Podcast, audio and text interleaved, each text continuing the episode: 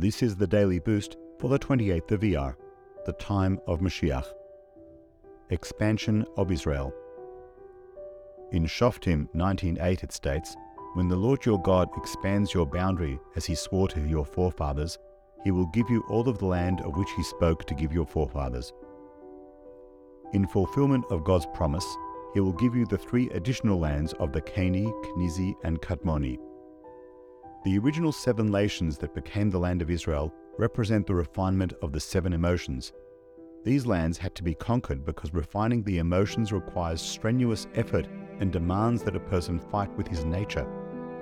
In contrast, the last three lands represent the three intellectual faculties.